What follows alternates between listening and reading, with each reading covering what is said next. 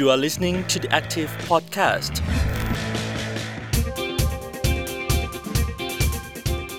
สวัสดีค่ะ ต้อนรับคุณผู้ฟังเข้าสู่ The Active Podcast นะคะ กับพรีนพิชยาพรโพสง่าค่ะ ช่วงนี้เราก็ต่อเนื่องกันยาวๆเลยนะคะ จนกว่าจะถึงวันเลือกตั้ง ผู้ว่าราชการกรุงเทพมหานคร ในวันที่ 22 พฤษภาคมนี้ค่ะ ไทย PBS ก็พยายามที่จะผลักดันแคมเปญปลุกกรุงเทพเปลี่ยนเมืองใหญ่นะคะ มารับชมรับฟังวิสัยทัศน์ของผู้ลงสมัครเลือกตั้งแต่ละคนว่าเป็นอย่างไรนะคะ ซึ่ง The Active Podcast ของเราค่ะ คอลัมน์นี้เป็นคอลัมน์ที่มีชื่อว่า Green Vision โชว์วิสัยทัศน์กรุงเทพสีเขียวนะคะ เราก็ฟังกันมาหลากหลายตอนแล้วนะคะ เกี่ยวกับนโยบายของแต่ละท่าน มีคนที่ถูกใจคุณผู้ฟังบ้างแล้วหรือยัง วันนี้ลองมาฟังเพิ่มเติมกันนะคะ กับอดีตผู้ว่าราชการกรุงเทพมหานครพลตำรวจเอกอัศวินขวัญเมืองค่ะ และผู้ดำเนินรายการร่วมของดิฉัน คุณยศพลบุญสม จากสมาคมเครือข่ายต้นไม้ในเมืองสวัสดีทั้งสองท่านค่ะ ครับ สวัสดีครับ สวัสดีคุณอัศวินคครัรับ สวัสดีครับ คุณยศพลครับ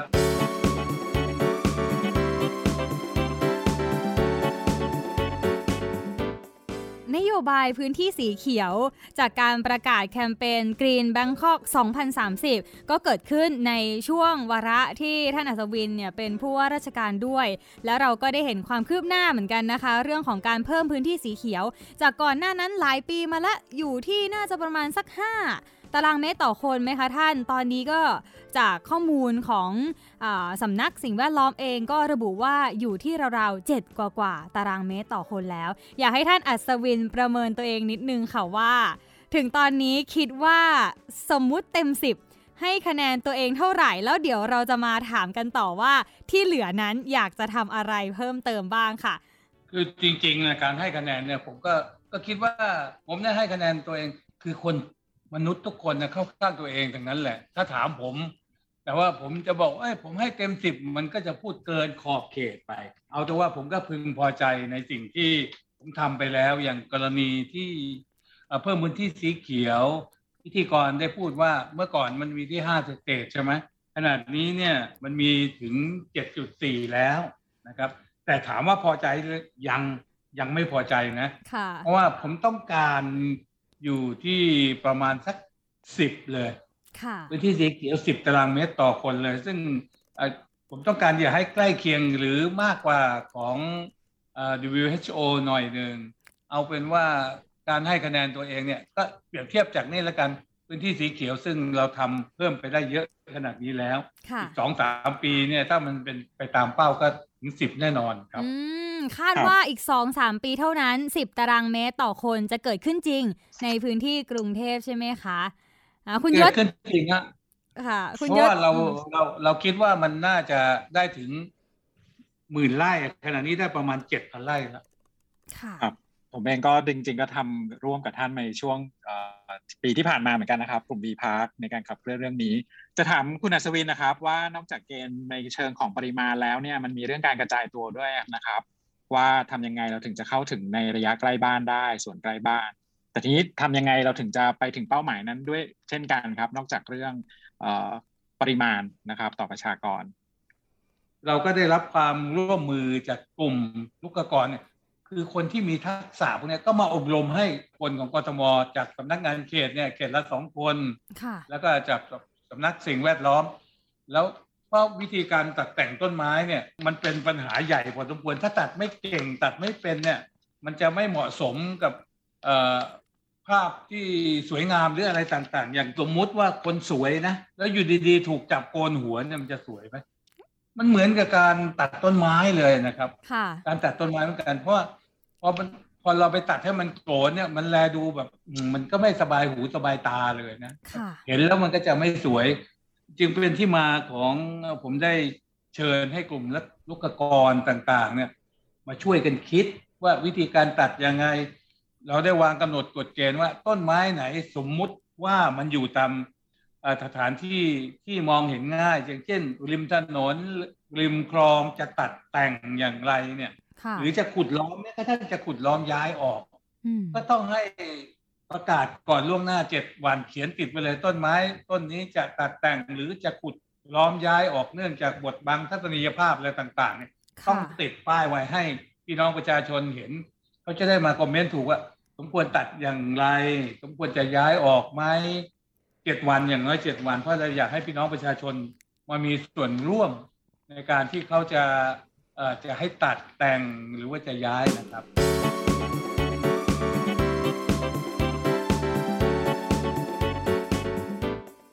ริงๆแล้วอย่าง Green Bangkok 2030เนี่ยอีกอีกเป้าหมายนึงครับท่านมันจะเป็นเรื่องการกระจายตัวของพื้นที่สาธารณะใกล้บ้าน ทีนี้เราจะหาพื้นที่เล็ก ๆ เหล่านี้ยังไงครับ ที่จะทำให้เรามีสวนในชุมชนใกล้บ้าน แล้วก็บรรลุเป้าหมาย 4 ปี 10 ปีครั้งเพราะว่าถ้าตามเกณฑ์เนี่ยเราต้องมีสวนเล็กๆเนี่ยนะครับ ท่านประมาณ 50 สวนต่อปีครับท่านค่ะ แล้วก็เข้าถึงเป็นปริมาณมากเลยเข้าถึงได้ในระยะ 400 เมตรด้วยใช่ไหมคะ ใช่ครับครับ ขอบคุณฮะคุณยศพลคือคือนอกนอกจากเราจะทำสวนใหญ่แล้วนะสวนใหญ่ซึ่งเราก็ทำไป อย่างเช่นสวนเบญจกิติสวนหลายสวนเราทำไปเยอะแยะแล้ว แต่เราจะทำยังไงให้นำสวนมาใกล้ชุมชน เมื่อก่อนเนี้ยคนอยากจะไปสวนก็ออกจากหมู่บ้านไปหรือบ้านของตัวเองหรือหมู่บ้านจัดสรรไปที่สวน แต่เราต้องการเอาสวนเข้ามาอยู่ในชุมชน อย่างกรณีเราหาส่วน ประชาชนมันมีส่วนร่วมทำ pocket park นะ pocket park หรือ dog park ต่างๆเนี่ยเราทำเยอะแยะเลย อย่างกรณีของง่ายๆเลย สวนหัวลำโพงอะพื้นที่ 200 กว่าตารางวาจำได้ไหม262 ตารางวาเนี่ยพี่น้องประชาชนก็เขาเขายินดีให้ทำแล้วคนที่ออกกับบ้านอยู่ใกล้ๆเนี้ยเคยเอ่อออกกำลังกายอยู่ในห้องแอร์วิ่งสายพงสายพานอะไรเนี่ยก็ดีเลยคนมาเดินเล่นมาพักผ่อนมาอะไรเนี่ยนะครับ pocket park เนี่ยเราทำไปหกแห่งแล้วนะครับ ครับ แล้วแล้วท่านมองว่าที่ผ่านมาข้อจำกัดอะไรคืออุปสรรคสำคัญเลยครับ จากประสบการณ์ที่ที่ท่านทำเรื่องพื้นที่สีเขียวมาที่ทำให้การขับเคลื่อนบางทีประชาชนอาจจะมองว่าช้าไป หรือแบบไม่ตรงใจไม่ตรงที่กับกับพื้นที่เนี่ยครับ คิดว่าอะไรคืออุปสรรคสำคัญเลยครับที่ที่ผ่านมา เราหาที่ไม่ได้กรุงเทพเนี่ย ที่มันแพงยกเว้นแต่ประชาชนที่เป็นเจ้าของที่ดินเนี่ยมีจิตสาธารณะ ก็มีคนพูดกันอยู่ว่า บางทีเนี่ยคนที่มีฐานะดีๆ ที่ปล่อยรกล้างว่างเปล่า ก็กลัวจะเสียภาษีที่ดินแพงก็เลยปลูกต้นไม้ไว้เพื่อจะลดภาษีภาษีอย่างกรณีปลูกกล้วยไว้เนี่ย ถามว่าเราให้เขามามีส่วนร่วมได้ไหมตรงนี้เราก็เคยคุยกับ เจ้าของที่ดินหลาย หลาย ๆ แห่งหลาย ๆ เจ้าและหลาย ๆ คนแล้ว ปรากฏว่าเขาก็ยังไม่ไม่ยอมให้ทำอะ ไม่ยอมให้ทำเพราะว่าที่เขาอาจจะเอาไว้ทำประโยชน์อย่างอื่น ปัจจัยตรงนี้สำคัญมาก แล้วอีกอย่างหนึ่งเนี่ย การที่จะทำสวนประเภทนี้นะครับ มีประโยชน์เยอะมาก แต่ว่าขีดจำกัดมันหรือเราหาที่ไม่ได้ จากจากข้อจำกัดเหล่านี้ค่ะที่ได้ประสบมาต่อเนื่องหลายปีจากการทำงานเนี่ยนะคะ ท่านคิดว่าหากว่าจะได้รับตำแหน่งต่อในสมัยหน้า จะมีวิธีการทลายข้อจำกัดเหล่านี้ยังไงบ้างนะคะ เราจะหาวิธีจูงใจให้เขาอย่างไร หรือว่าจะสร้างการมีส่วนร่วมเพิ่มเติม เพื่อที่จะพลิกพื้นที่ที่มันรกร้างว่างเปล่าเนี่ยมาสร้างประโยชน์ให้ได้มากขึ้นนะคะท่าน ต้องพยายามทำความเข้าใจแล้วมูลเหตุจูงใจอย่างเช่น FAR โบนัสเนี่ยนะครับในอย่างกรณีที่คอนโดที่สร้างไปแล้วก็โอเคละแล้วไป แต่ที่จะขึ้นมาสร้างใหม่เนี่ยเราก็คุยกับสำนักการโยธาในการที่จะขอก่อสร้างเป็นอพาร์ตเมนต์คอนโดบ้านเช่าต่างๆเนี่ยถ้าเขาปลูกต้นไม้หรือเพิ่มพื้นที่สีเขียวได้มีที่ระบมันเป็นกฎหมายอยู่แล้ว ไม่ว่าจะเป็นที่บำบัดน้ำเสียหรืออะไรเนี่ยแต่ว่าถ้าเขาทำ พื้นที่สีเขียวได้ประมาณสักยี่สิบเปอร์เซ็นเนี่ย เราก็จะให้ FAR โบนัสเขาเนี่ยมีการให้ส่วนลดต่างๆ หลายอย่างนะครับ อย่างเช่นอาจจะเอาไปลดภาษีได้อย่างนี้นะครับหรือการขออนุญาตเนี่ยเราช่วยดูแลเรื่องความสะดวกสบายให้เขาทำถนนให้เข้าเรื่องอะไรทำนองนี้ทำนองนี้จูงใจเขาค่ะ อย่างหลาย ๆ พื้นที่หลาย ๆ ส่วนที่ได้มีการเปิดตัวไปแล้วค่ะท่านทำยังไงดีคะที่ไม่ทำให้สวนมันกลายเป็นดูเหมือนพื้นที่สแตนอะโลนอะไรอย่างเงี้ยค่ะ หรือว่ามีกิจกรรมแบบกระจุก จะทำไงให้พื้นที่ย่าน ในบริเวณรอบนอก คนชุมชนที่มีอยู่ ได้ทั้งสุขภาพที่ดี มีกิจกรรมเพิ่มขึ้น แล้วก็กระตุ้นเศรษฐกิจไปพร้อม ๆ กันด้วยค่ะบางครั้งเนี่ยบางสวนเราก็มีสนามเด็กเล่นมีเครื่องเล่น เครื่องเล่นกีฬา มมติว่าพ่อแม่มาเดินออกกำลังกายหรือพี่มาเตะบอลเล่นบาสตีปิงปอง น้องๆก็มาเล่นเครื่องเล่นเด็ก พวกนี้จะจูงใจให้เขาแต่บังเอิญบางทีนะมันไปที่สวนใหญ่ๆมันไกลแล้วก็ถึงได้มีสวนเล็กๆที่เราทำไปผมได้บอกแล้ว pocket park เราทำไปแล้วหกแห่งอย่างเช่นสวนตติพรอย่างเงี้ย ที่แค่สองไร่กว่าเองสวนปิยพิลมที่บางกะปิเนี่ยสิบกว่าไร่ต่างๆ พวกนี้เราสมมุติให้ ยกตัวอย่างให้ดูสักสองสามแห่งเนี่ยนะครับ pocket park อย่างอย่างอีกอีกอย่างก็ได้อย่างอย่างเช่นจากสวนภูผาสู่มหาธาตุีในสวนสมเด็จพระนางเจ้าสิริกิติ์ที่เก็บจตุจักร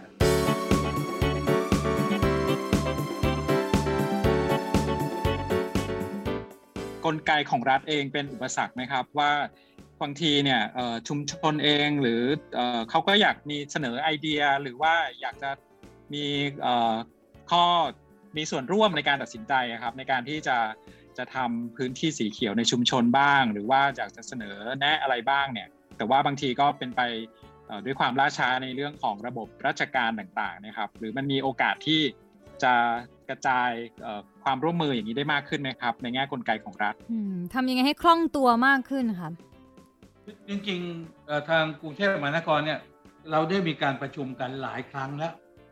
ผู้อำนวยการเขตเนี่ยซึ่งเขาเป็นเจ้าของบ้านที่ใกล้ชิดที่สุดเลยนะแล้วก็บอกเขาว่าในกรณีที่พี่น้องประชาชนเข้ามาหาหรือปรึกษาหารือเนี่ยให้แจ้งมาเลยว่าเราจะเปิดโอกาสให้เขาแสดงความคิดเห็นบางครั้งเนี่ยประชาชนเขาอยากจะมามีส่วนร่วมในการช่วยกันเพิ่มพื้นที่สีเขียวในการพัฒนาปรับปรุงต่างๆ เนี่ยต้องเร่งเร่งรับข้อคิดเห็นเข้ามาเลยเขาเนี่ยจะมาช่วยเราคิดเพราะ บางครั้งเนี่ยในระบบราชการถ้าคิดอย่างเดียว แล้วก็เอาเฮ้ยมันจะต้องหนึ่งสองสามสี่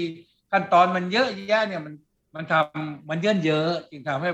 ผู้ที่อยากจะมาเสนอมาขายไอเดียให้เราเนี่ยเขาก็เบื่อเหมือนกันเนี่ยระบบราชการทำไมมันเยอะเยอะขนาดนั้น แล้วก็รวบรัดแล้วบอกมานี่เลยมาคุยกันเลย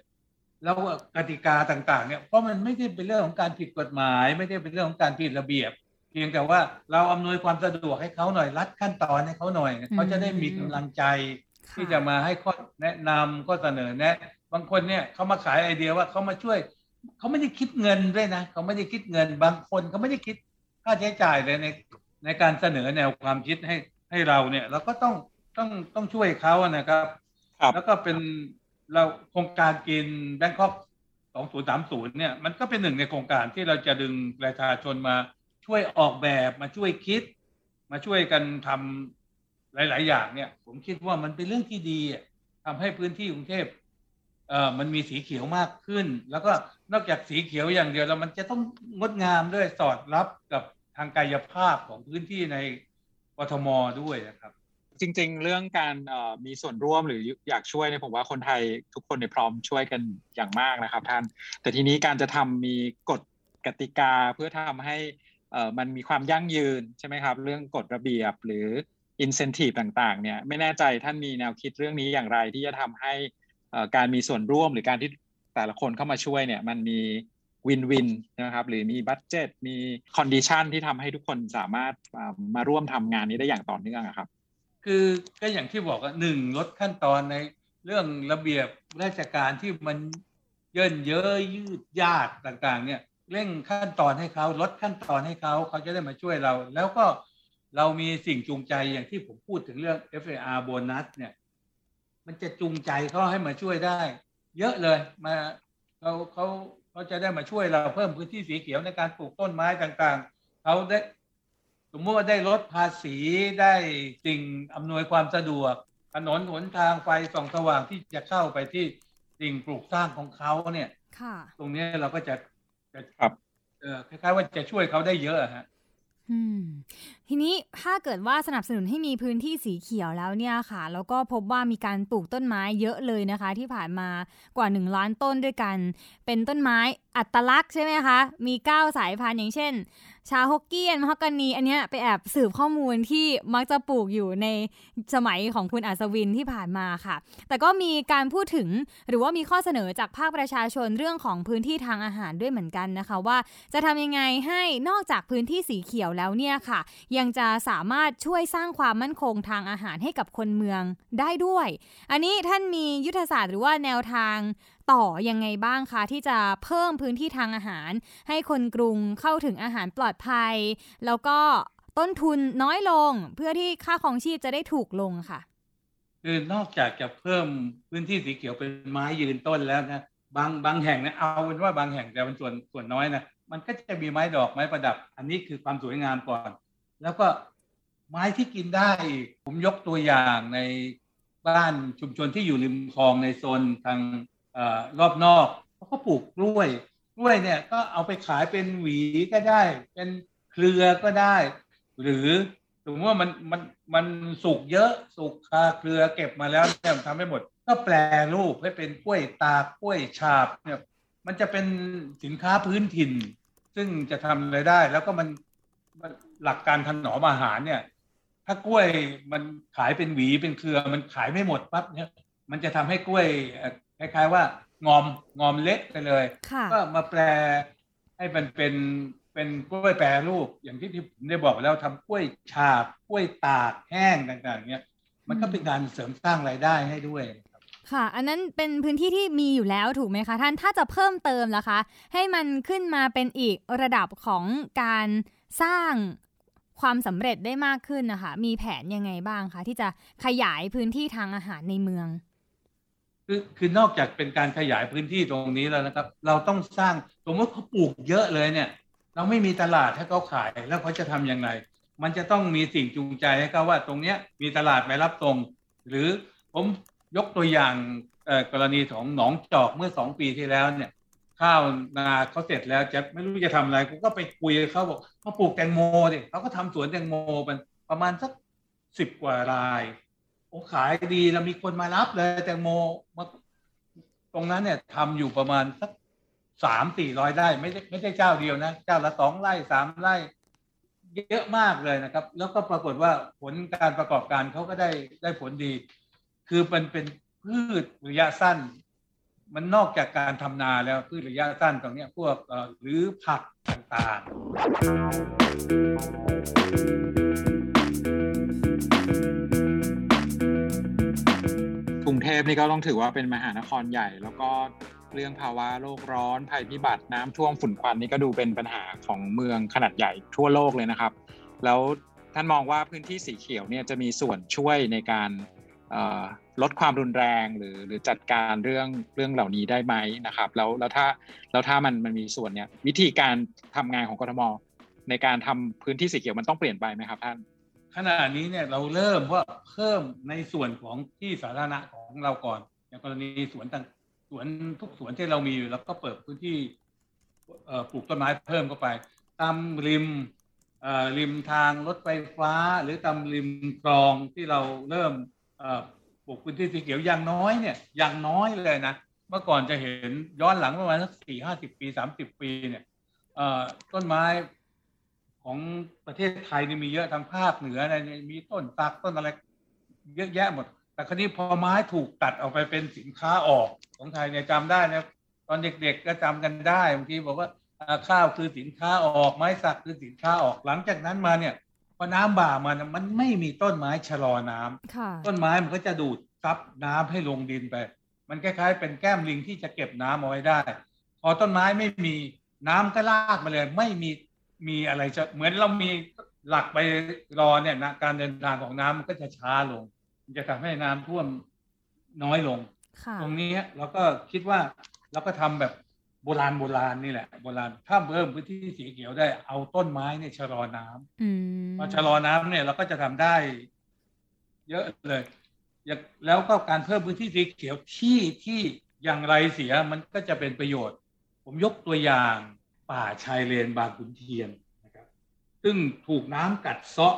ไปสามพันกว่าไร่สามพันสามร้อยไร่ที่ผมก็มาเป็นผู้ว่าเมื่อปลายปีห้าเก้าเนี่ยก็ไปดูน้ำมันกัดซ้อเข้ามาเยอะเลย ผมก็ลองมาคิดทำไงถ้าขืนปล่อยไปเนี่ย เยอะมากนะสามพันสามร้อยไร่พื้นที่มันหายไปเลยเป็นน้ำอะจากโฉนดอยู่ในน้ำอะชาวบ้านเขาก็ยอมให้เราไปปรับปรุงเอ่อผมก็เลยไปตั้ง มูลนิธิปลูกป่าในใจคนตามศาสตร์ของพระราชา เป็นการทวงแผ่นดินให้กับประเทศไทย กรุงเทพมหานครเนี่ยมีพื้นที่ที่ติดทะเลอยู่ 4,700 เมตร ก็คือ 4 กิโลกับ 700 เมตร ซึ่งอยู่ไปในอ่าวไทย แล้วก็ไปปลูกต้นไม้ตรงนั้นลงไปโดยไม่ได้ใช้งบประมาณของทางราชการเลยนะ เอาตั้งมูลนิธิปลูกป่าในใจคนตามศาสตร์ของพระราชา ขณะนี้เนี่ยได้พื้นที่ดินคืนมาประมาณ 230ถึง240 ไร่แล้ว มันมันมันจะทำให้หนึ่งชะลอการกัดเซาะของน้ำที่จะกัดเซาะดินสองเป็นการเอาดินเนี่ยเอ่อพวกดินเลนเศษทรายเศษหินเศษอะไรต่าง ๆ มันก็เข้ามาทับถมจะทำให้คืนพื้นที่สีเขียวแล้วก็ ป่าไม้เนี่ยเราก็ปลูกไปหลายหมื่นต้นนะครับ ทีแรกลองผิดลองถูกมันก็เสียหายไปบ้างนะปลูกโกงกลางสมแหลำพูเอ่อโกงเงินโกงทอง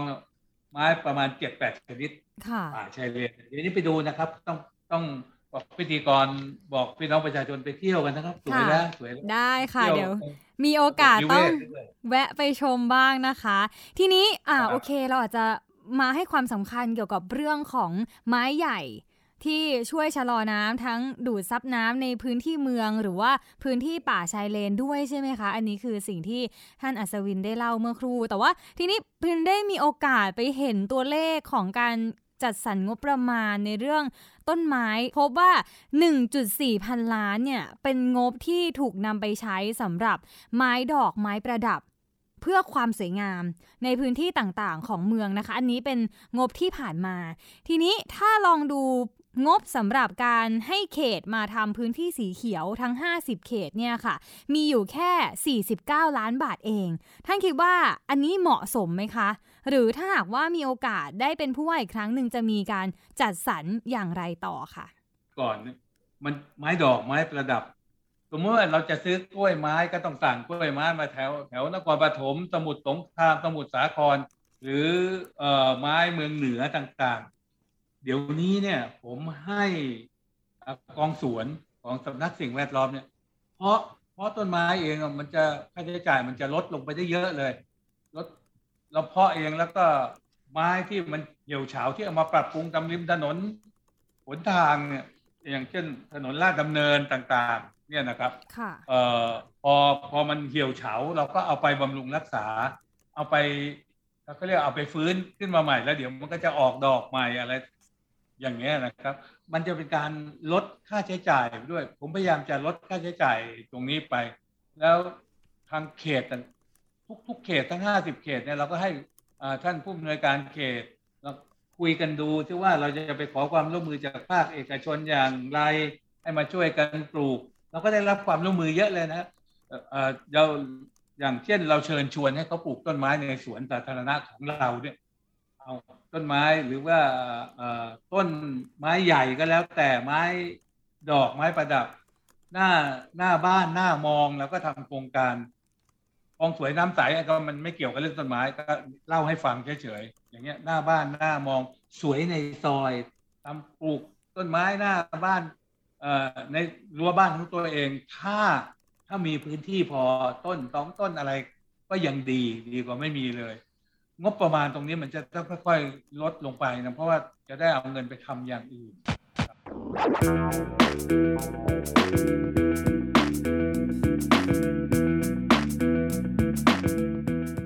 ท่านมองว่าอีกหน่อยจะเป็นไปได้ไหมครับ ที่งบประมาณหรืออำนาจในการทำพื้นที่สาธารณะสีเขียวเนี่ยจะไปอยู่ที่เขตมากยิ่งขึ้น เพื่อจะได้ใกล้ชิดกับชุมชน แล้วก็มี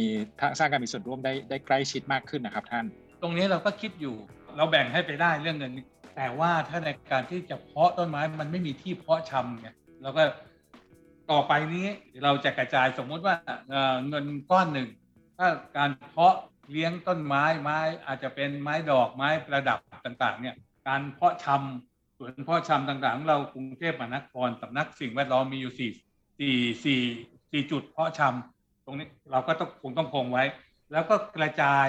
ให้เขตเข้าไปบริหารจัดการเอง อย่างอซอยเข้าสำนักงานเขต สมมติเขตทวีวัฒนาเนี่ยสองข้างทางอซอยเขาไปประดับต้นไม้เอง ก็ให้เงินเข้าไปแล้วเขาไปบริหารจัดการเองว่าเขาจะปลูกต้นไม้อะไร เรือนเพาะชำเขาเขาหาได้เองนี่เราต้องการกระจายอำนาจอยู่แล้วนะเราไม่ต้องการเอาอำนาจมารวมไว้ที่สำนัก สิ่งแวดล้อมอย่างเดียวเพราะมันก็ทำไม่ไหวนะสิ่งแวดล้อมดูเฉพาะถนนสายใหญ่สายหลักสายรองอย่างเดียว แต่ทำในซอยทำสวนเล็ก ๆ เนี่ย ที่สวนเนี่ยบางมันมีหลายสวนนะเยอะมากเลยที่เป็นการดูแลของสำนักงานเขต ไม่ใช่ของสำนักสิ่งแวดล้อม คือสวนใหญ่อยู่กับสิ่งแวดล้อมสวนเล็กมันอยู่กับสำนักงานเขต เรากระจายให้อยู่แล้ว เราไม่ต้องการให้อำนาจมาพอกอยู่ที่ สำนักสิ่งแวดล้อมอย่างเดียวนะครับช่วงสุดท้ายของรายการนะคะ อยากจะให้ท่านอัศวินค่ะได้ พูดให้ฟังสักเล็กน้อยเป็นการทิ้งท้ายว่าถ้าเกิดได้เป็นผู้ว่ากทมอีกสมัยหนึ่งค่ะ เรื่องใหญ่ ๆ ที่อยากจะทำเพื่อสิ่งแวดล้อมของเมืองจะทำอะไรบ้างคะคือสิ่งแรกที่ต้องทำก็คือจะทำอย่างไรให้ความสวยงามมันเกิดขึ้นมาได้ในกรุงเทพมหานคร เพิ่มพื้นที่เสียวให้ได้มากที่สุดเท่าที่เราจะทำได้ ไม่ได้หมายความว่าเพิ่มโดยที่สเปซสปาเลยไม่มีหลักมีเกณฑ์ไม่มีวิชาการเลย เราจะเชิญนักวิชาการทั้งหมดเลย อย่างที่ผมได้เรียนไปแล้วเนี่ย ทุกกลุ่มเลยมาช่วยกันคิดช่วยกันทำช่วยกันจัด เพราะเขาเขาจะเก่งเรื่องอย่างนี้ไงกทมเองก็มันมีแต่คนมันนิดเดียวไง คนที่ทำเกี่ยวกับเรื่องนี้เป็นก็คือสำนักสิ่งแวดล้อม มันมีคนไม่กี่คนสี่ห้าสิบคนเองคนนี่นักปฏิบัติที่เหลือก็เป็นลูกจ้างเนี่ยก็ทำตามคำสั่งผู้บัญชาสั่งแต่ถ้ากลุ่มต่างๆที่มาช่วยเราเนี่ยหลายหลากหลายกลุ่มตามมหาวิทยาลัย ตามคณะวรรณศาสตร์ของมหาวิทยาลัยเกษตร กลุ่มวีพาร์กลุ่มบิ๊กทีต่างๆเนี่ยพวกนี้เขาช่วยเยอะมากเลยช่วยกทมมาเยอะมากนะครับ เขามาช่วยออกแบบช่วยคิดบางทีเราโทรประสานหรือว่าไอ้ตรงนี้ทำยังไงดีเขาก็ผมอยากจะเห็นนอกจากเพิ่มพื้นที่สีเขียวแล้วเนี่ย มันจะต้องเข้ากับทางกายภาพของกรุงเทพด้วยของพื้นที่ด้วยริมคลองตรงนี้ควรจะปลูกต้นอะไร ให้เขามาช่วยคิดต้นพวกนี้ปลูกไม่เหมาะสมหรอกไม่เอาเขาจะเป็นคนช่วยแนะนำบอกกรุงเทพมหานครผมคาดหวังว่าความสวยงามจะเกิด ด้วยความยั่งยืนด้วยนะผมต้องการให้มันยั่งยืนถาวรยั่งยืนไปในอนาคตด้วยค่ะ วันนี้ก็ต้องขอขอบพระคุณนะคะพลตำรวจเอกอัศวินขวัญเมืองค่ะ ที่มาร่วมแลกเปลี่ยนนโยบาย วิสัยทัศน์กรุงเทพสีเขียวนะคะ คุณผู้ฟังท่านใดที่ชอบนะคะ หรือว่าอยากจะศึกษาข้อมูลเพิ่มเติม ก็เดี๋ยวติดตามฟังกันต่อได้ยาวๆ ผ่านเพจ The Active ด้วยนะคะสำหรับวันนี้ต้องขอขอบพระคุณทั้งสองท่านค่ะ คุณยศพลและท่านอัศวินลาไปก่อน พร้อมกันเลย สวัสดีค่ะ สวัสดีครับ สวัสดีครับ สวัสดีครับ You are listening to the Active Podcast.